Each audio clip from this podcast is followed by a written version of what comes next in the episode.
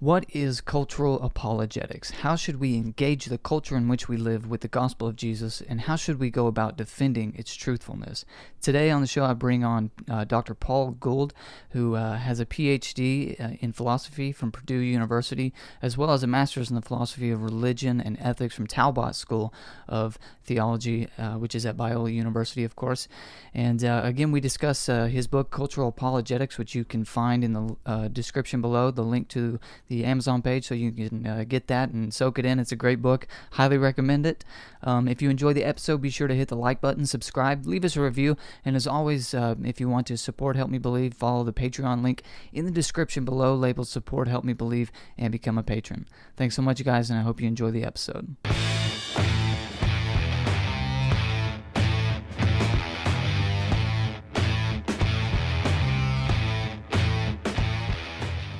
Well, hello and welcome to another episode of Help Me Believe, the show about Christian apologetics and theology. Uh, my name is Hayden Clark, your host, and I'm excited to introduce my special guest to you. He is uh, the host of, I mean, he is the author of the uh, recent book, Cultural Apologetics. His name is Dr. Paul Gould. Uh, uh, Dr. Gould, how are you doing today, sir?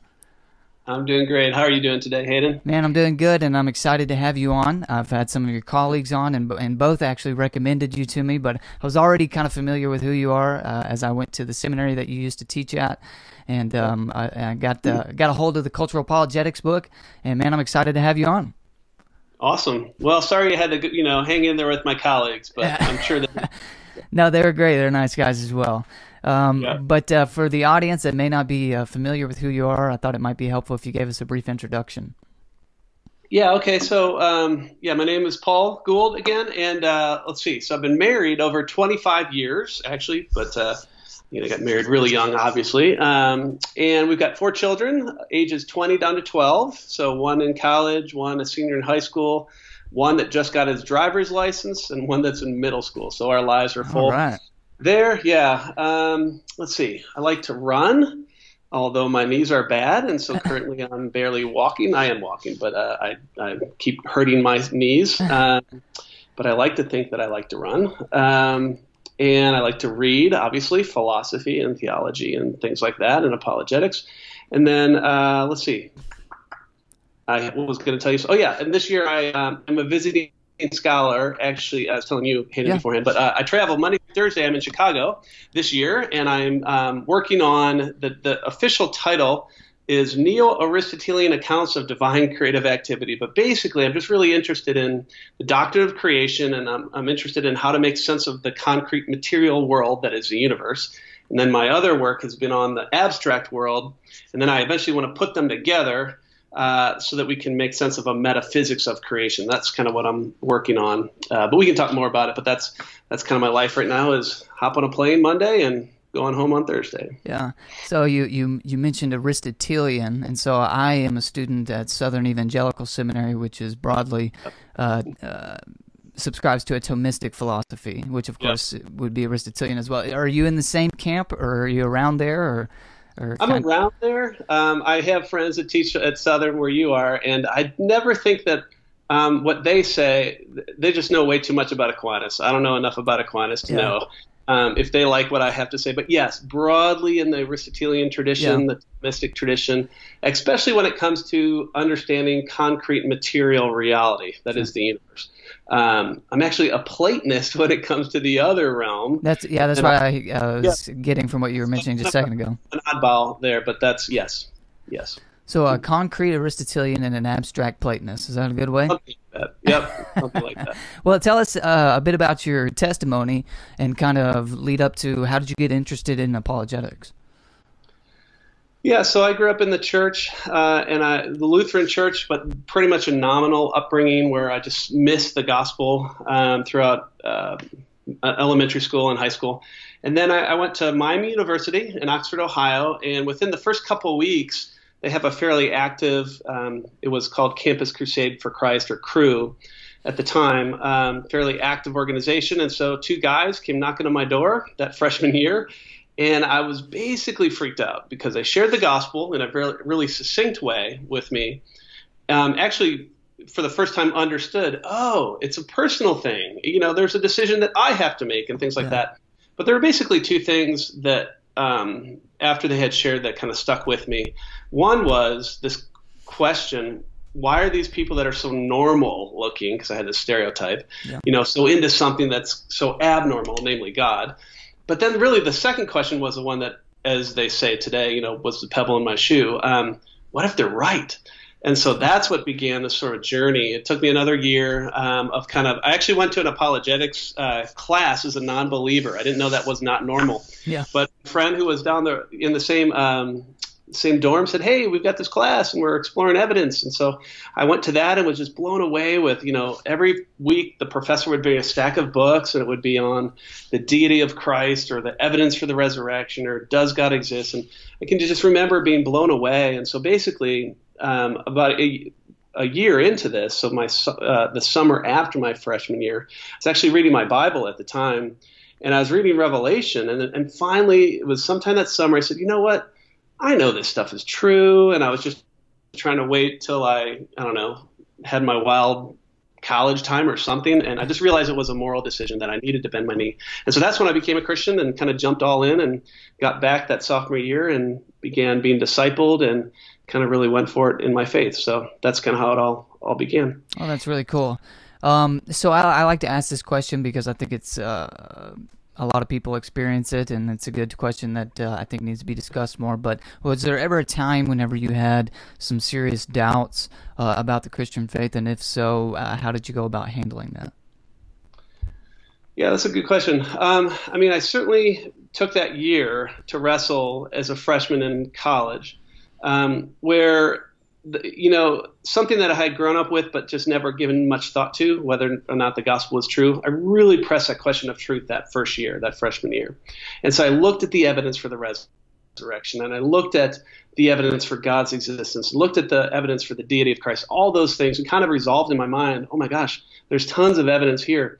So when I became a Christian, then um, it was a pretty uh, thorough. Like, I mean, I, I, had spent a lot of time wrestling with the intellectual stuff. And so I would say my only doubts since then would be things like this. Whenever there's a, a loss or a difficult time, it's more existential. Like, God, do you care for me?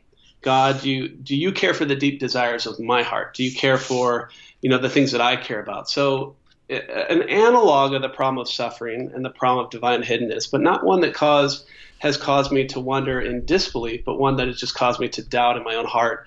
Wait a minute, does God care for me and things like that? So that's those have been probably the things. And I think actually, since we're since you asked this, I think it, it's rooted in um, growing up not experiencing genuine unconditional love in my life, and so you know even into my Christian uh, experience, bringing those doubts with me. So the intellectual stuff has been and I'm kind of wired that way, so I've always been pushing intellectually. Um, but for me, it's almost like I need to bring my experiential knowledge. I, I, know God fully loves me and God is fully present, but you know, pushing back against the empiricist, gotcha. naturalistic world that tells us that God isn't here and God doesn't care, and the universe is immense, and we're just on a tiny dot in the middle of nowhere. You know, but no, wait a minute.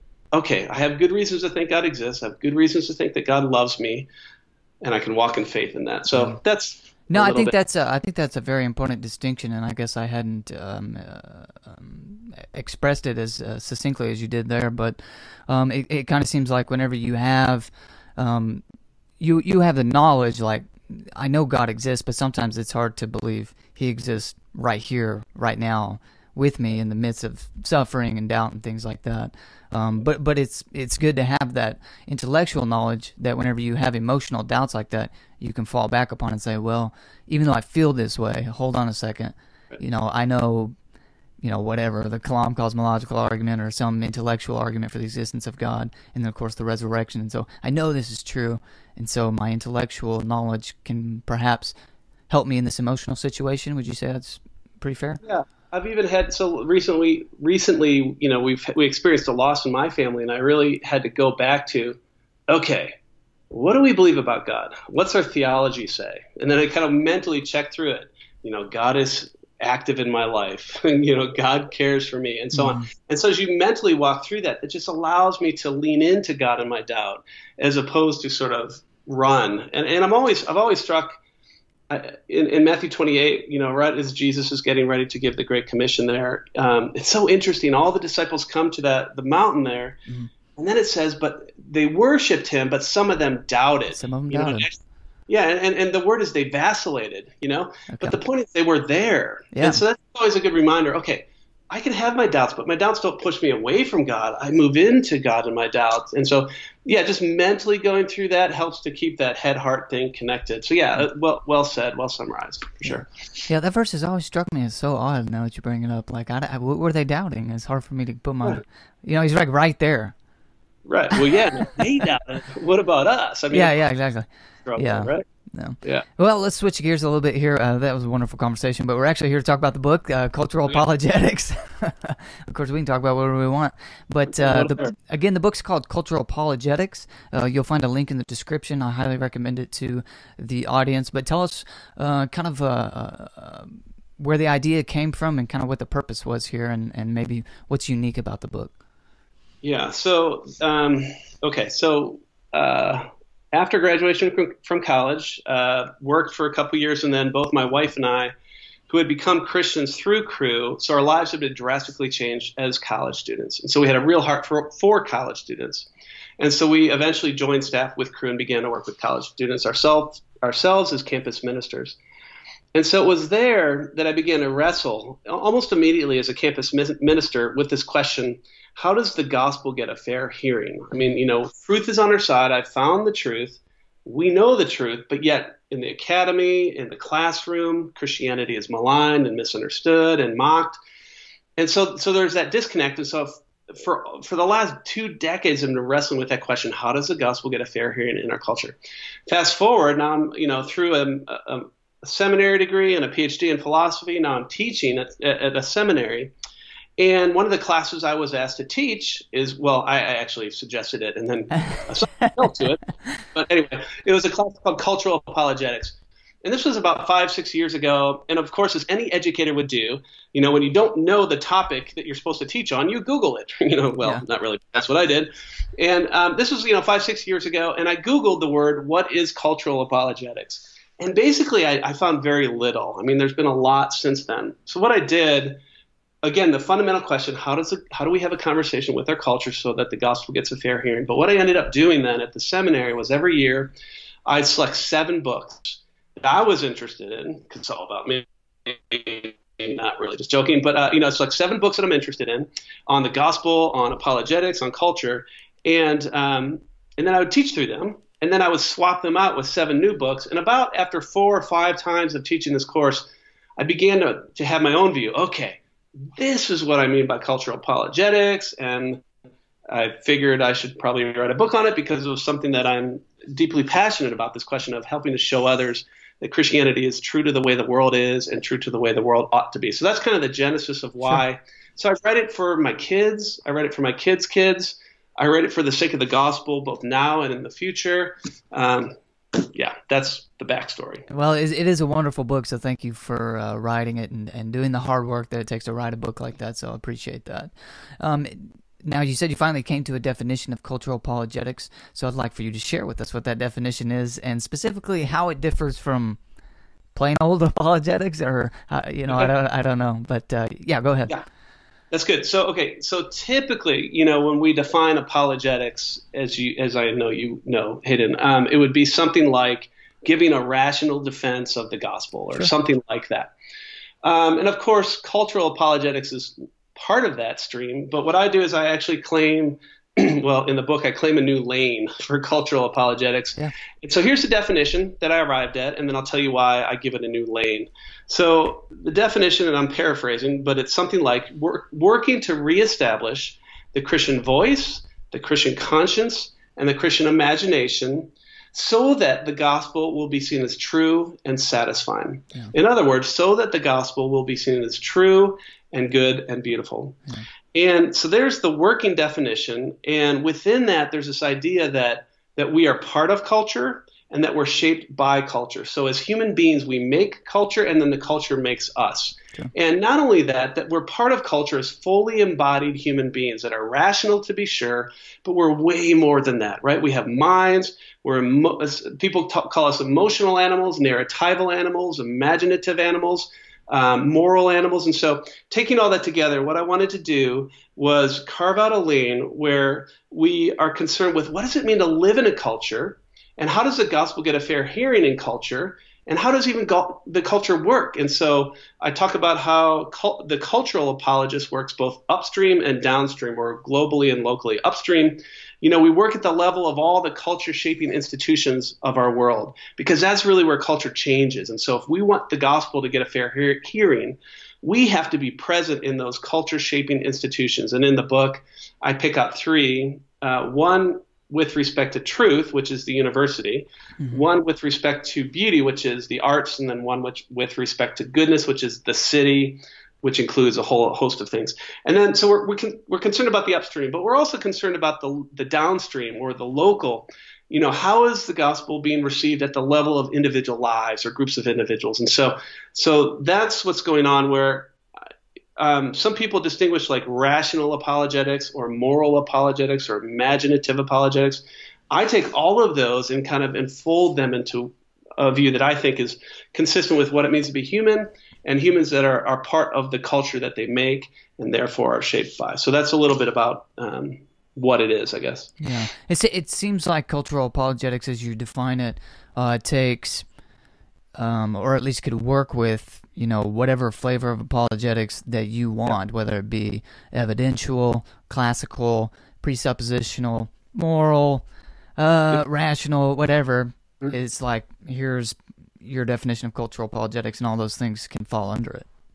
Yeah, I think so. I mean, I'm pretty eclectic that way, um, and it is meant intentionally to um, you know hey look god has made us in all these ways and we have all these resources available. And so i'm trying i'm basically trying to broaden. I mean i think we're so good historically at what we might call rational apologetics. Sure. you know giving arguments for the faith to show that it's reasonable. Of course. And of course rightly so, because Christianity has been maligned as irrational for, I don't know, a while. but here's the thing there's so many other objections that we've got to address too yeah. that have to go to the goodness of Christianity and the beauty of it as well. You know, is are, are Christians hypocrites? Uh, you know, is Christianity really good for the world? What about the God of the Old Testament? Is he a moral monster? And on and on and on. Mm-hmm. Uh, does Christianity really satisfy the deepest longings of the human heart? All these are questions that we have that aren't strictly rational. Of course, they're they're partly they're, they involve our minds, but they're broader than that. And so, really, it's not an either or; it's a both and and everything. Um, but yeah. yeah. you're right. Neutral with respect to evidential versus classical yeah. versus that. Yeah. yeah, and and and I'm all for the rational and the evidential um, approach to apologetics, you know, forming syllogisms and stuff like that. Yeah. And, and I'm still young, but when I was even younger, uh, you know, that's all I really wanted to talk about. Was like, oh, the, the, because it's surprising whenever you grow up, you know, nominally Christian or something, you go, holy crap, it's actually true, and I, and you can, you know, prove it. You can define prove however you want, but prove it. Um, and so you get pretty obsessed with that. Um, I certainly did. I know a lot of uh, young apologists continue it to as well. Um, but the more you stick around, and I'm obviously no veteran by any means, but I've kind of stuck with it over these last five years or whatever. It didn't take long for me to realize it needs something more than this. Um, just as a uh, a few recent examples, I had a dialogue with an atheist who asked me, uh, even if Christianity is true, so what? And I thought, what do you mean, so what? Like yeah. that that's the point. The point is it's true. But what he really meant was why he said why would I believe it? But I, uh, I didn't claim out on it. It's like, well, you should believe it because it's true. But what he meant was, why would I subscribe to it? Why would I follow it? Uh, why would I let it affect me and change my life, uh, even if it was true? And I thought, you know, I was pretty unprepared to answer that question. Um, and you know, an, another one I've gotten is, even if Jesus rose from the dead, so what? I'm like, what do you mean, so what? If he, but uh, again, it's missing something there. There's, or at least that's what that highlights for me. These these yeah. these modern or uh, recent objections that I get, they don't have to do with syllogisms. Um, it's hard for me to even define what it is that's missing. But I think your book is aiming at that, isn't it? Yeah, I mean, so it's it's really interesting. Um, in so I use the language, and I, I, assume we'll probably get there, but I use the language that we live in a disenchanted age yeah. in the book, trying to assess and understand what is the you know what is our culture like right now. But what's so interesting is that man can live as if God doesn't exist, right? We can live everything within the so-called immanent frame of this world. You know, the intelligentsia tell us there's nothing beyond this world. All of our lives can make sense in reference to this world. And so what happens, and I've noticed this too, it's interesting that you picked up on this, but I can remember, and I share in the book about how when I was teaching philosophy as a PhD student at Purdue, um, you know, I would see progress. We'd go through the, the classic arguments for God, right? Yeah. Give give all the arguments cosmological teleological ontological moral we'd even you know do the problem of evil and the divine hiddenness and everyone would almost to a t move from either agnosticism or unbelief if they were there to some form of belief and i'm like awesome progress you know philosophy can help but they do exactly what you said they just kind of shrug their shoulders and say cool god exists right? let's go party which is bizarre to me but, yeah, yeah. it's like there's the disconnect between okay, the ontology, the furniture of our world just got way more complex, and the so what question. And so, a cultural apologetics takes all that and connects it to the deep longings of the heart, you know. And so, part of what we're doing in cultural apologetics is awakening that longing for truth mm-hmm. and goodness and beauty, which of course has its source in Christ. And so, so it's just pushing beyond that so what question that you, you get and I get so often too yeah. because we live in a disenchanted world and helping people because we need help to connect the dots.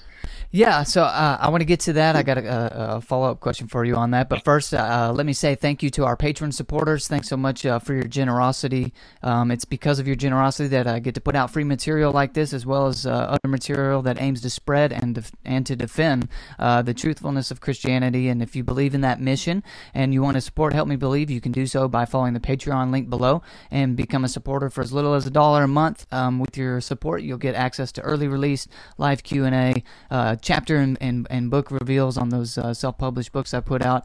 And at the $5 level, you can get access to the uh, bonus segment. Um, today's bonus segment will be five more minutes with Dr. Paul Gould. You won't want to miss that. Uh, again, just follow the Patreon link in the description below, labeled support. Help me believe. Again, thanks so much, guys, for your support. And uh, let's get back to Dr. Gould. So I think the problem that we are addressing could be um, uh, to give it a name, a word would be uh, apathetic don't you think? And um, you know, I get this a lot. It's and uh, I say this and, and not as like a ooh go Hayden, but some of my best friends and they've just been my friends since high school and stuff like that. They they are atheists and uh, um, you know those are just my best friends. But anyway, they're more or less, uh, you know, if I ask them, does God exist? It's the response is almost like, who cares? you know yeah. I mean? It doesn't bother. You know, if he exists, he clearly doesn't want anything to do with me, or something like yeah. that. Or you know, like we were just discussing earlier, if Jesus rose from the dead, so what? I've never seen him. Um, you know, he did that a long time ago. It doesn't have any effect on me today. How do we move people? Because whenever I, um, you know, became convinced that God really does exist and the gospel isn't just a good, you know, bedtime story, but it really did happen. I mean, it just radically changed me almost immediately. My desires immediately changed. And of course, you know, uh, I believe that had something to do with the indwelling of the Holy Spirit. Obviously, not something to do, everything to do with it, excuse me. But, you know, how do we move people past apathy? Because I just, I don't know how to motivate people that well, I guess. Yeah, that's a great question. You're right. Um, that we uh, we suffer as a culture in a disenchanted world with sloth, which is the spiritual equivalent of apathy. It's actually one of the seven deadly sins, so that's not good. Um, but in a chanted world, you know, we, we there's more of that, right? Every it's just you know the rise of the nones, N O N E S. You know that I don't care about God, or or the apatheist who doesn't care about the question of God, or you know Alex Rosenberg, the chair of the Duke, Duke um, philosophy department, who wrote a book in 2011, an atheist guide to reality. Um, and you know, in the first couple pages, he says, you know, we've already settled the God question. We don't, don't care about the God question. Let's just figure out how to live in an atheistic universe. And of course, as by the time you get to the end, the answer is take drugs if you can't handle it. You know, like Prozac and things. But uh, yeah, so we live in this world. So I think the first thing. So let me just say two things here. Sure. Um, one thing that I've done, I've noticed. Uh, you know, a lot of times I'll go and speak around the university campuses around the country, and a lot of times people are asking me to give some um, you know an argument for the problem of against the problem of evil or some argument for God or whatever to build a case for Christianity. Sure. And typically, I used to just go and give the standard philosophical, engage the reasons, engage the syllogisms. I love. I'm a philosopher, of course. I love all those things, still do. But what I've started to do lately is to do all that, but to but to couch it. And I but I say this. I say. I say, will you just for 20 minutes consider the possibility that God is actually better than you think. And that for 20 minutes, will you consider the possibility that God is that that Jesus Christ satisfies every longing of the human heart. And what I'm really trying to do there is change their posture from a posture of closed-mindedness to a posture of openness to the very possibility of God. Um, because the apathy, in our apathy, I think we feel as if we're already justified in our non-belief. So that's the first thing I would say is I've noticed that in, in, in doing that um, and just challenging them to be genuinely open, people are a little more awake to these deep longings of the heart. Um, the second thing, though, I'd want to say in terms of how to help people make that connect is we do we do um, and I argue for this in the book that we want to uh, shock people into engaging with reality by awakening longings. And so sometimes that awakening or that initial stirring will come from arguments. That's and that's obviously God has made us as rational animals who seek and long for truth. But there's so much more. So I talk about how God has given us a conscience that is on a quest for goodness. And we can simply ask him questions like, what is it that you want? And the answer is usually I want to be happy. you know, but then the question is, well, we all want to be happy, but yet it remains so elusive. So what's going on there? Just explore that. Or the one that I think is so strategic in our culture today um, is the longing for beauty that we have, and that God has given us an imagination which is on a quest for beauty. So shocking them into engagement with reality by talking about stories in our culture that we all resonate with. Because I th- my thesis is, and I unpack this in the book, is that the things that we resonate in the stories that we read or the movies that we watch I think that the things that most resonate with the deep longings of the human heart are just those things that actually connect with the, the gospel message. And so we can use the, as one person would put it, the aesthetic currency of our age to uh, shock people into, you know, awakening these longings that they have ultimately for God that they just might not be mm-hmm. aware yeah, I want to get to the beauty question, but first I want to ask you about this uh, disenchantment, uh, so a word that you've uh, used a couple times here in the interview, but also one that I found often used in the book. Uh, what do you mean by disenchanted, and how did the world become so disenchanted today? Yeah, so um, the the primary question to get at the answer of what I mean by disenchantment is what is our culture's dominant way of perceiving?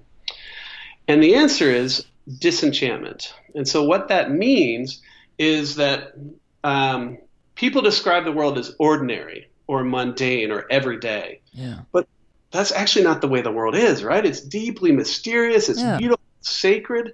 And so, disenchanted way of perceiving is failure to see the world in its proper light as gift or things like that. And so, we live in a world where it's been emptied of her magic no one sees it for what it is, and so uh, the word I use then, and it's not my word; it's a word that comes from Max Weber, and it's been employed in Charles Taylor's seminal work, uh, "A Secular Age," and a lot of people are um, picking up on the term, but that's basically what it means.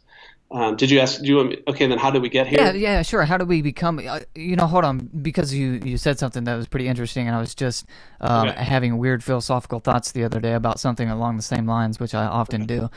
But uh, I'm just sitting here. I don't know what I was doing. I may have been laying in bed, but I was thinking about how in fantasy and fiction novels and narratives, we read about mystical creatures and stuff that are so crazy and whatnot. We think, wow, that would be weird to live in a world like that. And then I thought, yeah, but what the heck is a rhinoceros or what the heck is a giraffe and stuff like that? it's like we live in a very weird world, and oh. uh, and there's so much you know magic in this world that it is just bizarre to me that we do really just walk around like this is totally normal. The fact that we exist isn't normal. The fact that we exist is crazy.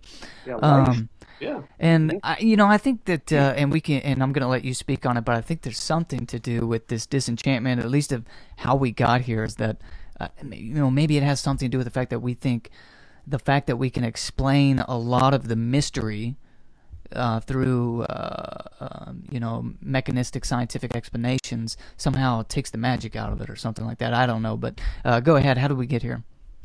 How did we get here? So if you go back 500 years, um, this is one of the really interesting things from Charles Taylor, for example, his work A Secular Age. He says if you want, if you go back 500 years and just some normal, I don't know, person living on a plantation or whatever, everybody basically held to three views.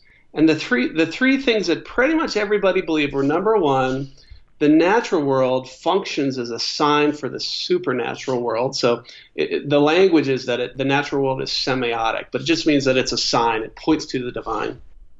That's the first thing that everybody believes. Secondly, there is this widespread idea that the uh, the earthly kingdoms reflected the kingdom of God. And then number three, there's a widespread belief that the universe was enchanted.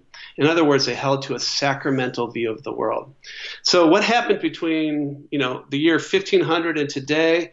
Well, there's a political story really quickly. Um, you know, there had been religious wars for a long time up till then, and there was going to continue to be religious wars through the revolutions of France and, and so on. Um, but so negatively, there is this attempt in Europe to get rid of Christendom and Christianity. Positively, politically now, there was a desire to, with the scientific revolution, to see um, man conquer and understand and tame nature. So that's a political explanation.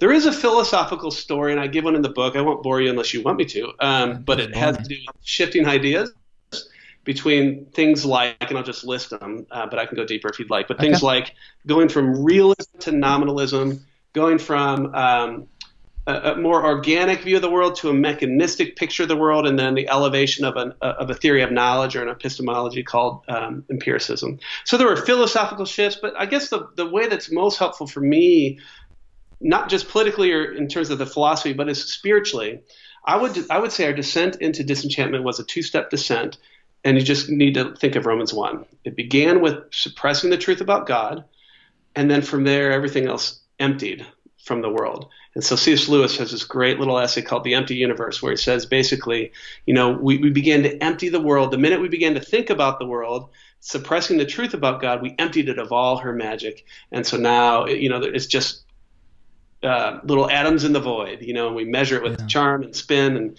and mass, and that's about it. You know, there's yeah. nothing beautiful about that story. And so um, I think that's maybe, yeah, that, that's one way to understand it, just Romans 1 as well. Yeah, I got, I don't know, I have confused thoughts about this because, I mean, obviously the scientific revolution and being able to explain things mechanistically is very helpful and useful, and it's been a, and, and it's, it's, um, it seems inherently good, or at least it, it can be good. Yeah. But when you and I start talking about magic and enchantment, I can almost hear, you know, whoever, Richard Dawkins, or and it doesn't have to be someone, you know, like him, but uh, other atheists going, yeah, that's the point. We want to take the magic out. We want to take the enchantment out because this sort of stuff gets in the way of us uh, it, it, it, progressing through this uh, scientific method. Um, you know, how do, how do you kind of respond to that? Because it's almost like, you know, I don't know what to say to that because it's to me it's not um, mutually exclusive. I guess is the point. Is that no, I'm not saying I don't I don't mean you know magic. And I think in the same way that you do. If you're objecting like uh, someone like Richard Dawkins or somebody might, is that the point? I mean, kind of how do how do you think about that? Yeah, that's a great question. Um, I, so let's see where to begin. Yeah, obviously some, some things had to go, right? You know, the, the ancient experience of the world is vastly different than the modern experience. We don't believe that behind every tree there's a dryad and behind every river there's a river god, right? So some of that needed to go. But what happened is they threw out everything in the scientific revolution. And, and here's the, the things that were thrown out that, that didn't need to go were belief in teleology or purpose, yeah. design um, and where essences are nature. So the Aristotelian piece. Uh, you know, there's this idea that somehow substantial forms or essences kept us from science because they're occult. You know, you can't uh, through empiricism you can't touch them and things like this. And so, you know, Hume and all these people threw them out. Well, they threw out the baby with the bathwater on that.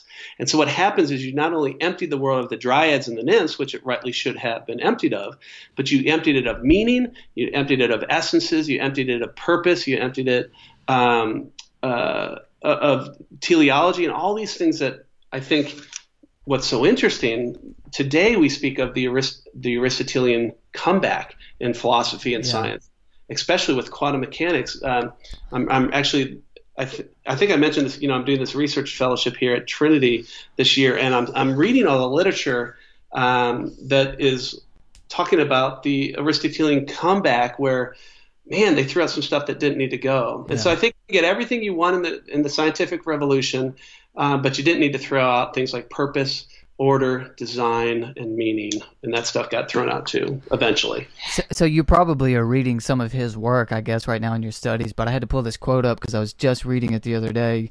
Um, it is uh, uh, Dr. Edward Feser. I thought you, I'm reading his book right now. Go ahead. Which one Uh, is it? Uh, Aristotle's Revenge. Yep. Yeah, I haven't read that one yet, so I'm looking back on his, uh, you know, maybe one of his first uh, uh, big works, which was uh, the Last Superstition, which says, um, is a quote from uh, the book. I got the ebook; it's on location uh, 1080. Um, it says, "Abandoning Aristotelianism, as the founders of modern philosophy did, was the single greatest mistake ever made in the entire history of Western thought." And he goes on to say, "Well, that was a big claim, but I really mean it." And so I, I've just gotten to that part of that book. I'd never read that book before, but uh, yeah, the substantial forms and things like that seems to have been a huge mistake.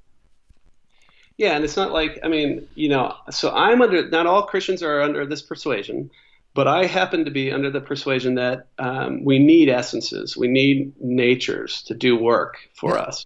I think that it secures objective meaning when it comes to uh, arguing for truth claims. I think in our theology, we want natures. For example, we want to be able to say that Jesus took on a human nature such that it's sufficient that he died in our place and so on. Um, so I think it does explanatory work in philosophy and in science, but we also want it for the things that we hold dear, like you know our theology and our objectivity of truth and and things like that. So yeah, um, that's a pretty bold claim that he how he puts it yeah, well, he, he to that. yeah, he tends to do that. But uh, yeah. Yeah. he's a great um, uh, writer, though. I love writer. reading his stuff. Um, so I think the answer to the question was basically, you know, how you summed it up, which was we kind of threw the baby out with the bathwater. Sure, there was some superstition um, in there uh, from the ancients and things like that, but there's also a lot of wisdom that got thrown out with modern empiricism and scientism and uh, mechanism and nominalism, to use the words out of your book. Um, but okay, now I want to get to the beauty question. So in the book, you talk about beauty, and I think uh, you guys did this in the uh, apologetics book that I talked to Dr. Travis Dickinson about as well. But the i- the idea is that beauty is not in merely in the eye of the beholder, but it actually is an objective feature of reality. How can you justify such a claim?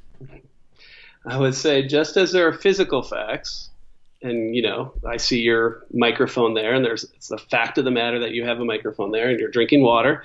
Um, Maybe. there are also moral facts in the world, and they're part of the furniture of the world. Like honesty is a virtue, and torturing babies for fun is wrong. Just as there are physical facts and moral facts, I would argue there are aesthetic facts as well Okay. that there's objective beauty um, in humans, there's objective beauty in everyday beauty, even in a well cut lawn. There's sacred beauty, so there's degrees of beauty and things like that, but it's an object it's part of the furniture of the world. And so I would say beauty is not in the eye of the beholder, beauty is beheld by the eye, is how I would like to say it. So it ta- so there is a subjective part, and the subjective part is that beauty is beheld by a perceiver, Yeah.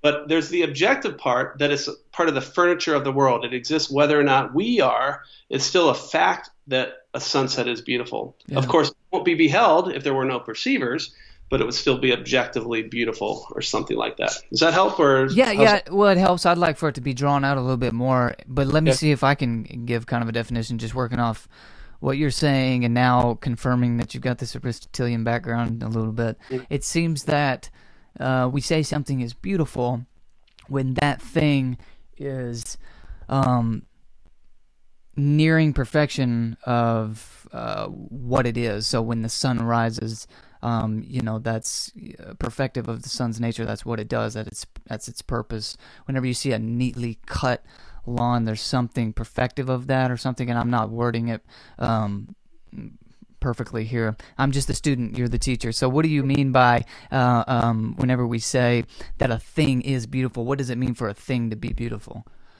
Well, see, okay, good. So I like that you're pressing that because you're forcing me to make distinctions, which is helpful because that helps us be better thinkers.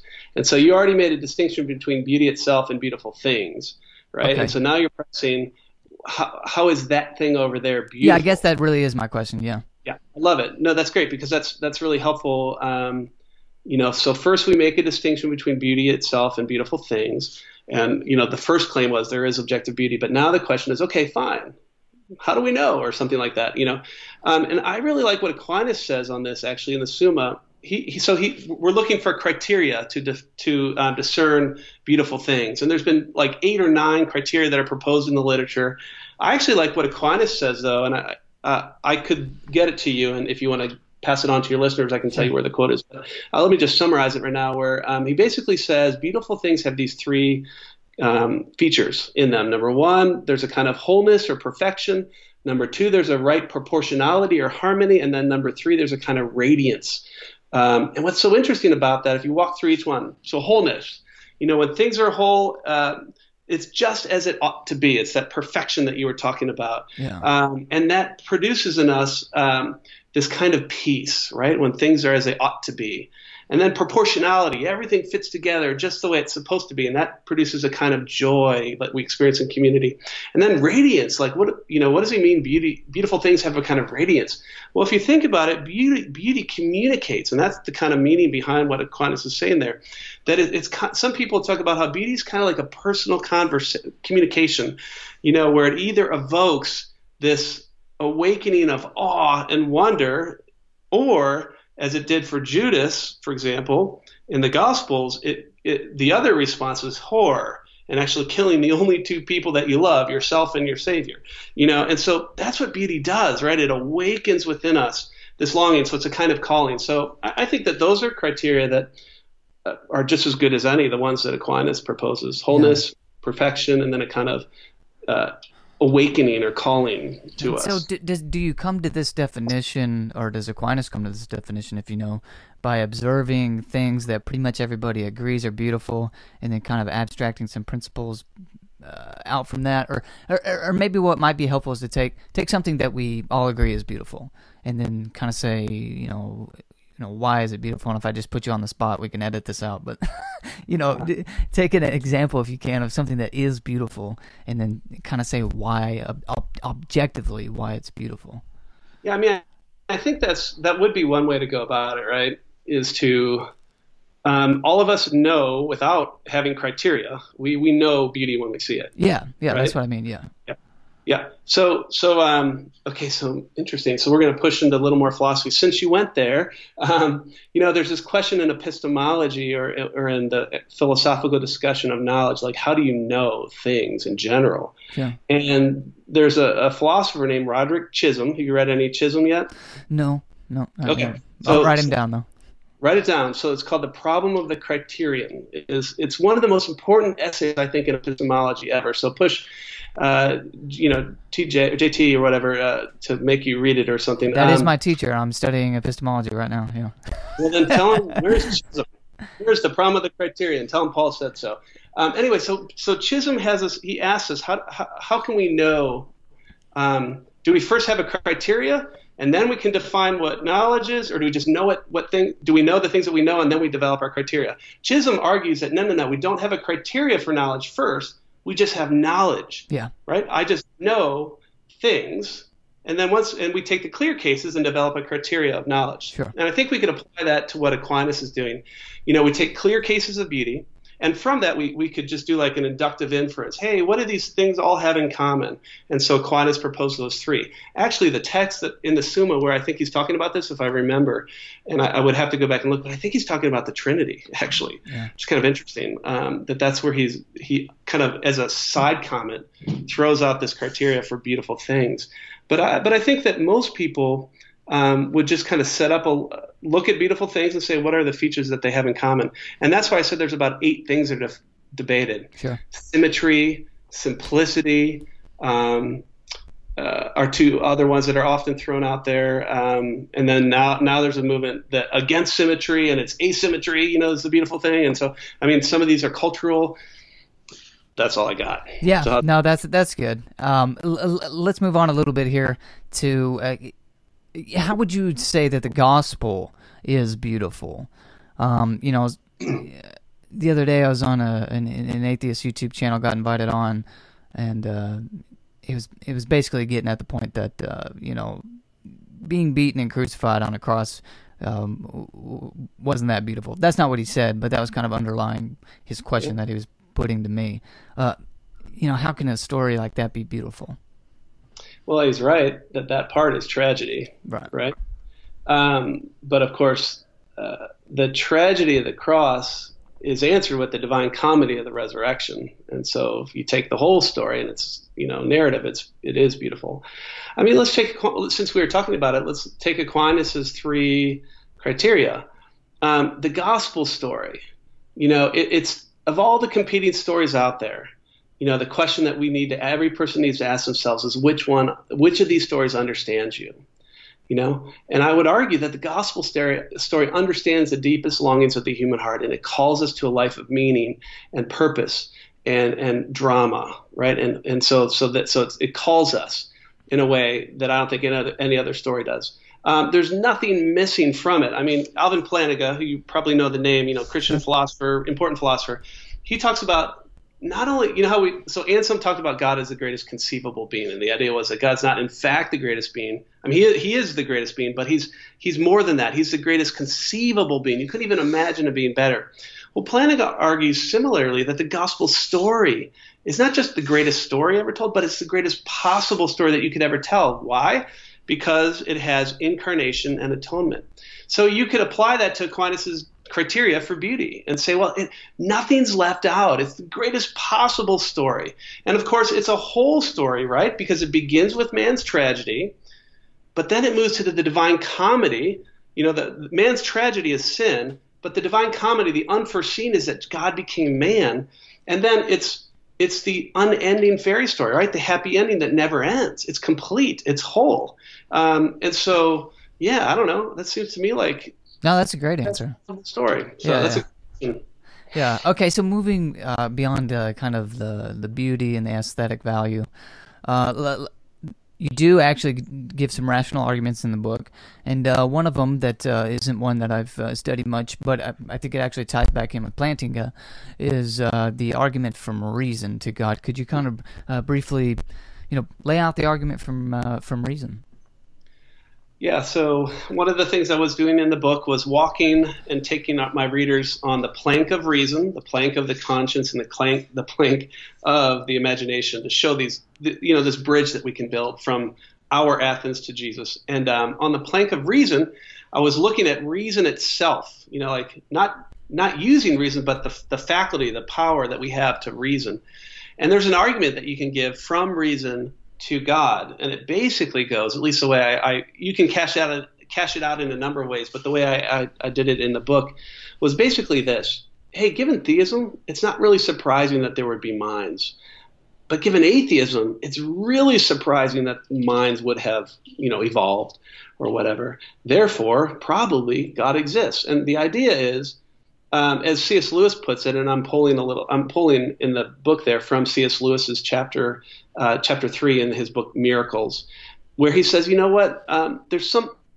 I, I love how he puts it. He basically says, if the world is just matter, like if there's nothing else to this world, you know, how do we get? It's really hard to get minds from purely matter. But if, as he puts it, capital R reason is older than matter, well, then you already have minds on the scene, right? You, mm-hmm. You've got capital M mind. And so we wouldn't be surprised that God would bring about uh, lowercase minds and things like that. And so that's basically what I'm doing. And the point is, there's certain features about our mental life, and I, I list four in the book, um, that are really hard to account for in a strictly materialistic uh, metaphysics. And they would be things like the laws of logic. Yeah. Or the fact that our mental life it has what's called aboutness or intentionality. You know, no rocks have thoughts about London, but our minds have thoughts about London and, and things like that are really hard to account. Uh, and of course, philosophers try, right? Naturalistic yeah. philosophers try all the time, but I, I don't think they're they have any they've had any success. Um, whereas with theism, we have a real ready explanation for why we have the kind of mental life that we do. And so that's that's called the argument from reason. And again, I think it's a really it's not as well known, but it's a I think it's a pretty persuasive argument. And part of what I wanted to do in the book was highlight some other arguments that aren't as well known that are just as powerful as the classic arguments that we see all the time. Yeah.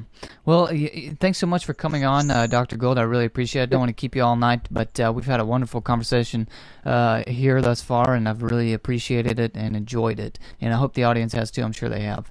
Um, but to the audience, if you want to um, Hear the bonus segment, five more minutes with Dr. Paul Gould. Again, you can follow the Patreon link in the description below, labeled Support Help Me Believe, and become a supporter if you're not already to watch the bonus segment. Uh, but before we get to the bonus segment, Dr. Gould, um, what would you say to uh, anyone out there who um, you know wants to engage the cultural or culture effectively with the gospel as well as uh, uh, present its truthfulness and defend its rationality that sort of stuff. Maybe uh, um, you know some final comments what would you say to them? Yeah i mean i say you know maybe check out my book um, of course. Again there. it's in the it's in the description below of course. Yeah um, but if i could boil down all of what i'm trying to say in the book um, are you convinced that the gospel is the only story alive, the only story that understands you, the only story in which you can locate your life and find true meaning, true happiness, true purpose, and be correctly related to reality? If you're convinced of that, well, then begin to see the world the way and delight in the world the way Jesus does. And then I would just encourage you to invite others to do the same. So it begins with us. It begins with loving God with all of our being, as Jesus says in Matthew 22, and then inviting others to do the same. So maybe that'd be a good summary of what I would hope. Yeah, definitely. Well, thanks uh, again so much for joining me, and uh, uh, we'll have to do it again sometime. Uh, but uh, thank you so much for taking time out of your day to do this. You're welcome. Thanks for having me, Haden. Thanks so much for joining us, guys. If you enjoyed the episode, be sure to hit the like button, subscribe, leave us a review, and of course, if you want to become a supporter of Help Me Believe and get access to the bonus segment to watch five more minutes with Dr. Paul Gould, be sure to follow the Patreon link in the description below, labeled Support Help Me Believe, and become a patron. Thanks so much, guys, and uh, we'll see you next time.